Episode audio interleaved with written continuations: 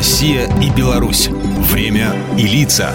Здрасте, здесь Бунин, и сегодня я расскажу об известном советском военачальнике, знаменитом командующем воздушно-десантными войсками, герое Советского Союза Василии Маргелове, чей день рождения пришелся как раз на 27 декабря в 1908 году. ВДВ до сих пор часто десантура так расшифровывает войска дяди Васи. В истории воздушно-десантных войск, да и не только, его имя останется навсегда. Между прочим, Маргеловым основатель ВДВ стал по ошибке. В портбилете его фамилию случайно записали с буквой «Г» во втором слоге вместо «К». В итоге новую фамилию пришлось узаконить и в документах.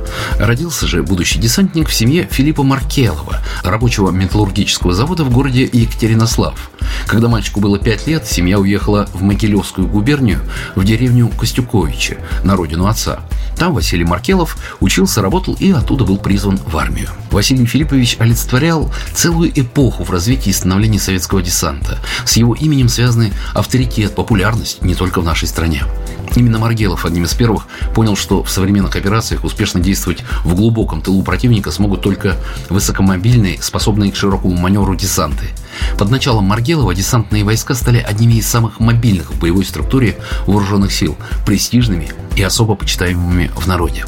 Кстати, в 1939-м, во время Советско-финской войны, был весьма знаковый эпизод, характеризующий будущего командующего как человека абсолютно беспощадного к неприятелю, особенно когда тот нарушает неписанные правила войны. В одной из финских операций неприятель напал на наш полевой медсамбат. Сняли охрану, затем принялись за раненых и медперсонал. Вырезали всех, не пощадив ни тяжелых, ни лежачих, ни медсестричек. То ли возомнили себя древними викингами, то ли просто глумились над беззащитными.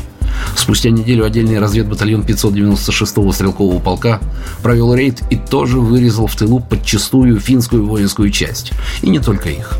Противник все понял, садизм поуняли. Командовал нашим батальоном тогда еще капитан Василий Маркелов. Звание Героя Советского Союза ему было присвоено в 44-м за форсирование Днепра. Еще один подвиг, достойный самой высокой награды, он совершил уже после победы. В мае 45-го Маргелов получил приказ предотвратить перемещение эсэсовского корпуса на территорию, которую занимали войска США в Германии. Вместо того, чтобы направить солдат в бой, десантник номер один отправился на переговоры. Немцам он сказал, что если те сейчас не сдадутся, ударит артиллерия. В итоге Маргелов взял в плен без единого выстрела 30 тысяч немецких военных, в том числе служащих в дивизиях «Мертвая голова». Маргелов был во главе ВДВ почти четверть века, но не только командовал, а и сам был настоящим десантником. На его счету более 60 прыжков с парашютом. И, кстати, последний он совершил, когда ему было уже 65 лет. Программа произведена по заказу телерадиовещательной организации Союзного государства. Россия и Беларусь. Время и лица.